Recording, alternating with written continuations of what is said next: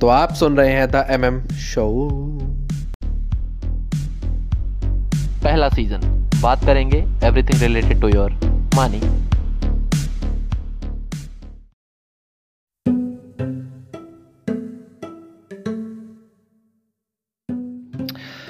hello everyone मैं मोहित मिश्रा एक बार फिर से आप सभी लोगों का स्वागत करता हूँ अपने इस एपिसोड में।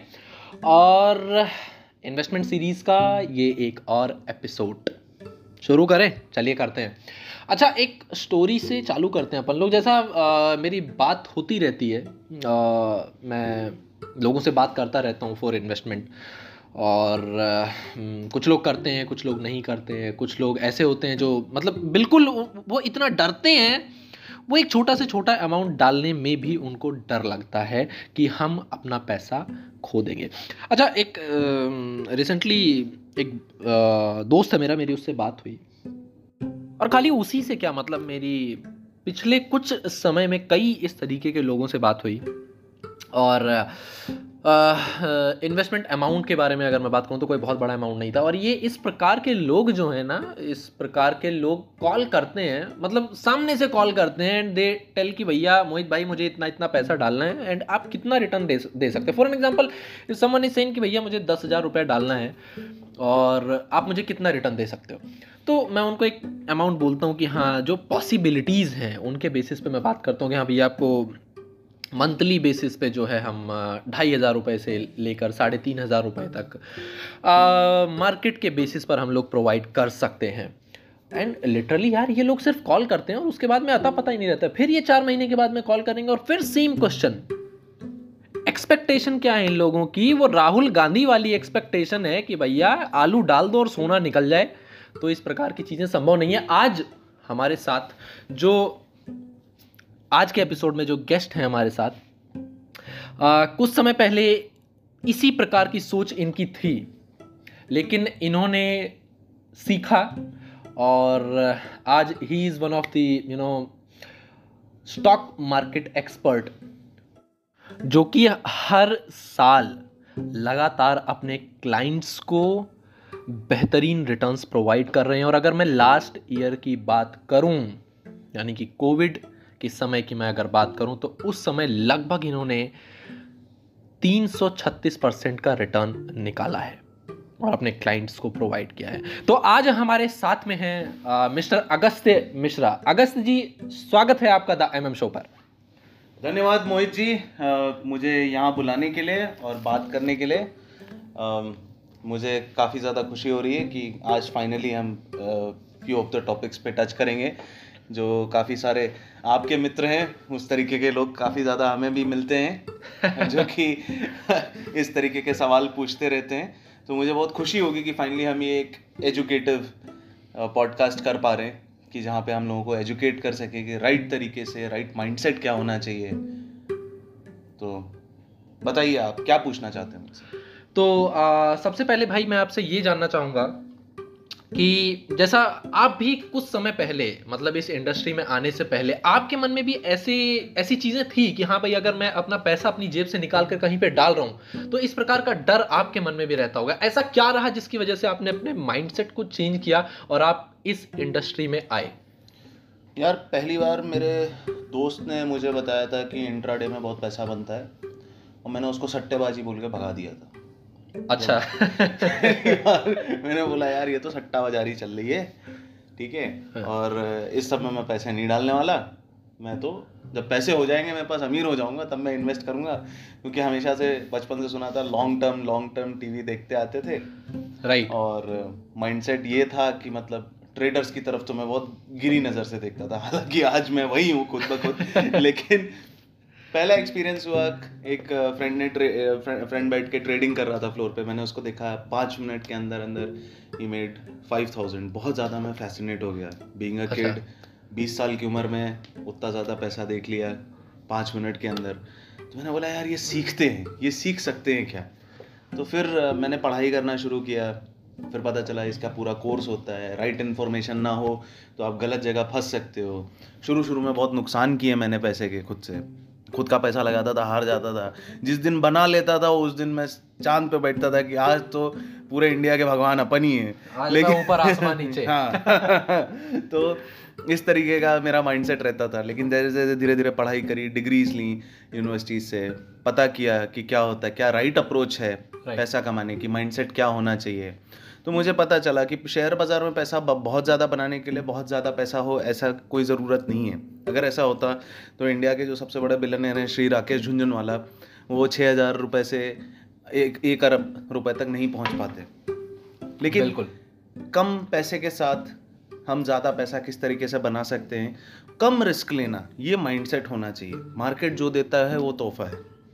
बिल्कुल सही हमारा लॉस निर्धारित होना चाहिए किसी भी ट्रेड में कि हम दो परसेंट तीन परसेंट से ज़्यादा देंगे नहीं। इसको पिरामिडिंग कहते हैं कि हम जो भी पूरा अगर हमारे पास लाख रुपए है तो भाई हम दो हज़ार रुपये पर ट्रेड पे लगाएँगे और हर दो हज़ार के पीछे हम छः हज़ार दस हज़ार एक्सपेक्ट करेंगे। इस तरीके का अगर हम माइंडसेट लेके चलते हैं हम्म हम्म तो वो सही माइंडसेट है जहाँ पे हमारा लॉस निर्धारित है। ओके और प्रॉफिट हमारा इतना होगा। ये सिंपल नंबर्स गेम है इसमें इमोशंस की कोई ज़रूरत नहीं है। कई लोग बोलते हैं मेरा लॉस हो गया तो कई लोग बोलते हैं अरे कितना ज़्यादा प्रॉफिट हो सकता है? जबकि ये सिर्फ़ और सिर्फ़ प्योर नंबर्स गेम है। ओके okay, अगस्त भाई आप अभी जैसे आप बात कर रहे हैं इमोशंस की तो ये ह्यूमन बिहेवियर है। हम हर एक चीज़ को और खासकर जहाँ पे पैसों की बात आ जाती है तो हम अपने इमोशंस वहाँ पे कनेक्ट ज़रूर करते हैं। तो इस प्रकार का माइंडसेट मेरा प्रश्न एक्चुअल में ये है कि आज का जो हमारा यूथ है, जो भी 18 से 26 साल का यूथ है, या उसके बाद के भी लोग, हम सबको काउंट कर सकते हैं because investment is same for everyone तो वो इन्वेस्टमेंट क्यों करे और क्या एक्सपेक्टेशन रखे अपनी इन्वेस्टमेंट से? देखिए इसके पीछे कैसा है कि आजकल की जनरेशन का नहीं, इंसान का हमेशा से चाहे आप वॉरेन बफेट को देख लीजिए वॉरेन बफेट अपनी जनरेशन के बारे में बताता है कि लोग खर्चा पहले करते फिर जो बच जाता है वो इन्वेस्ट करते हैं। इसका रईस बंदे और पुअर बंदे ये सिर्फ़ माइंडसेट का डिफरेंस है। अगर सौ रुपये आपकी जेब में आता है और आप सोचते हो कि ये सौ रुपये में घर का खर्चा करना है ये करना है वो करना है तो आप गरीब होने वाले हो ज़िंदगी भर। Okay. अगर आप अमीर बनना चाहते हो तो अगर सौ रुपये आते ही आपके दिमाग में आता है ये सौ रुपये का एक सौ तीस कैसे करूँगा फिर वो तीस रुपये से घर कैसे चलाऊँगा मैं? तो आप अमीर बनने वाले हो। ओके। तो अमीर और गरीब ये सिर्फ़ यंग लोगों के लिए नहीं है ये कई लोग बुढ़े भी हो जाते हैं ये माइंडसेट का प्रॉब्लम है। People spend you know first and then they invest later while the rich people they invest first and they spend what is left correct to them.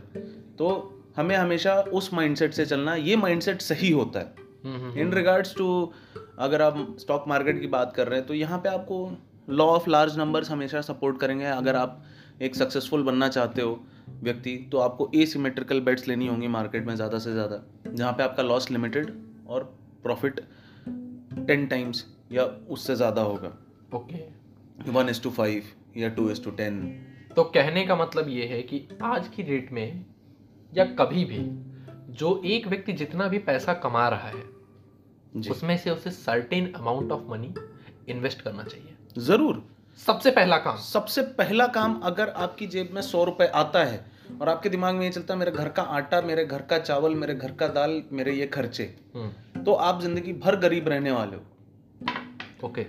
आप देखिए एक चीज़ आपने वॉच करी होगी अगर आपकी जेब में सौ रुपए रहते हैं लेकिन एक सौ दस आ जाते हैं तो इंसान उसको सेव नहीं करता है। न चाहते हुए भी उसको जाते जाते एक शॉपिंग में दिखेगा अरे ये फ्लास्क बहुत अच्छा है अरे ये आईफोन बहुत अच्छा है। करेक्ट ये दस रुपये जो इंक्रीमेंट हुआ है इससे मैं ई भर के ले लूँगा।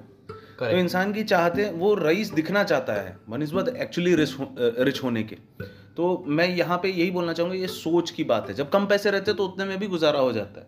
करेक्ट कोई बंदा क्या जो हज़ार रुपए कमाता है क्या उसके घर का गुजारा नहीं होता है? बिल्कुल होता है।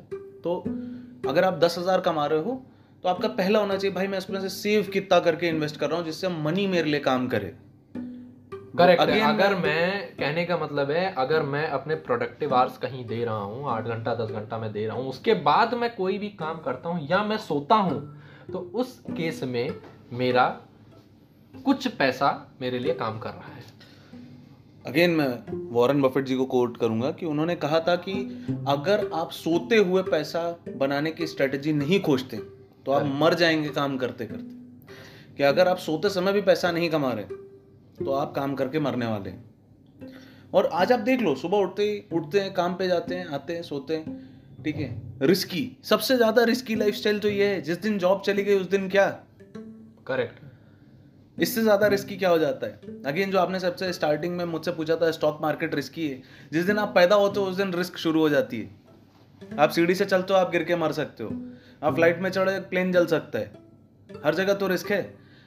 ज़िंदगी में रिस्क ना लेना सबसे बड़ा रिस्क है। आप सुबह जॉब पे जाते हो क्या भरोसा है आप काम पे पहुंचोगे? काम से निकले हो घर पहुंचोगे इस बात की क्या गारंटी है? ये जो माइंडसेट है लोगों का लोग जब भी शेयर बाज़ार में आते हैं तो बोलते हैं भाई गारंटी क्या है? Correct Yes. गारंटी तो इस बात की भी नहीं है कि भाई आप घर से काम तक भी पहुँच पाओगे। लेकिन आप एक भरोसे से जाते हो कि नहीं मैं अगर सही तरीके से ड्राइव करूँगा सही रास्ता फॉलो करूँगा तो निन्यानवे प्रतिशत चांसेस है मेरे कि मैं पहुँच जाऊँगा ऑफ़िस निन्यानवे प्रतिशत इसलिए बोला क्योंकि भाई एक टक्का ड्राइवर थोड़े गड़बड़ होते हैं सड़क पे तो अगर मैं, मैंने मेरा होमवर्क किया है स्टॉक्स को लेकर के कि अगर वो स्टॉक्स सही हैं और मुझे पता है कि वो आगे जाने वाले हैं तो 99 परसेंट चांसेज हैं कि मैं मैं मैं प्रॉफिट में रहूँगा ओके okay. अगस्त भाई, जैसा कि अपन लोग ने बात करी कि आप जो हैं ईयरली बेसिस पर जो भी आपके रिटर्न्स हैं वो बेहतरीन होते जा रहे हैं बिकॉज़ ऑफ़ योर एक्सपीरियंस आपका क्या विजन है फ्यूचर को लेकर? आप किस हिसाब से देखते हैं इन्वेस्टमेंट और फाइनेंशियल मार्केट को? मैं देखता हूँ अभी इंडिया में बहुत पोटेंशियल है। Right. अगर आज की डेट में यूएस में आप देखने जाओ तो more than 65 percent people are invested in the stock market okay where आप इंडिया में देखो चार से पाँच टक्का लोग हार्डली इन्वेस्ट करते होंगे। और आने वाले टाइम में जो डर की मैंने बात करी सिर्फ़ वो डर एक रीजन है। ये डर लॉजिकल नहीं है। ये डर सिर्फ़ फैलाया हुआ है जी किसी ने सट्टा खेल लिया जाके। ठीक है तो लोगों लोग आते हैं अरे भाई चल पाँच हज़ार डाल दिया मैंने। पर किसी ने ना प्रॉपर तरीके से उसको पढ़ा ना कि सीखा। क्या कर रहे हैं ना सीखा। सिर्फ़ जा कर के पैसा अंधाधुंध डाल दिया कभी बन गए कभी पिट के आ गए। उसके पीछे कोई साइंस नहीं कोई मैथमेटिक्स नहीं। तो वो फेल ही होना है। तो मैक्सिमम जो डर भी है वो जुआरियों के द्वारा फैलाया गया है मार्केट में। कोई भी एक्सपीरियंस बंदा आपको ये नहीं बोलेगा कि बाज़ार से पैसा नहीं बन सकता। बन सकता है अगर आप डिसिप्लिन हैं और आप सही तरीके से काम कर रहे हैं। अगर आपने उसको क्योंकि it is a profession just like any other profession this is a full time profession आपको पढ़ना पड़ेगा आपको जाके जानना पड़ेगा।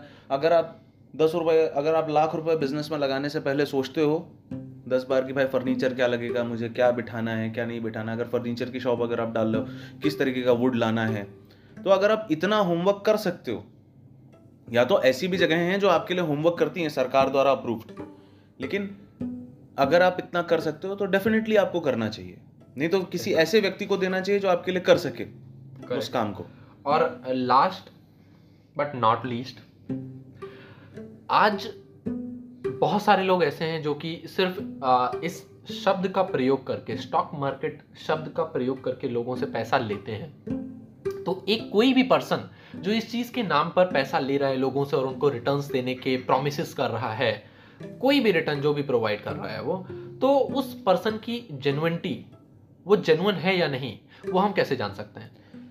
सबसे पहले उनका एनएससी और सीबी रजिस्ट्रेशन होना चाहिए, क्योंकि यहाँ पे गवर्नमेंट बॉडीज़ हैं। इंस्टॉल किए हुए गवर्नमेंट ऑफ़ इंडिया की तरफ़ से। दूसरी चीज़, अगर वो किसी भी तरीके का फिक्स स्कीम चला रहे हैं कि हम आपको फिक्स इतना रिटर्न देते हैं, और वो बहुत ही हाई रिटर्न है फिक्स्ड में। There are government genuine government schemes and genuine banks who are like giving some certain amount like बीस टक्का दे दिया पंद्रह टक्का दे दिया। That is something which you can imagine कि हाँ आप दे सकते हो, लेकिन कोई कोई बोलता है, साहब, हमने डेढ़ सौ परसेंट हमें मिल रहा है, दो सौ परसेंट मिल रहा है। उसका गवर्नमेंट का किसी तरीके का सर्टिफिकेशन नहीं है। और पहली बात क्या होती है आप इस मार्केट में फिक्स नहीं बोल सकते। Correct. बनाने के लिए कोई एक दिन में 200 परसेंट भी बना सकता है और कोई एक पूरे साल भर में तीन परसेंट पे बैठ सकता है। बिल्कुल तो it's a very volatile market अगर आपने सही तरीके से उसको नहीं किया तो। ठीक है? तो मार्केट है।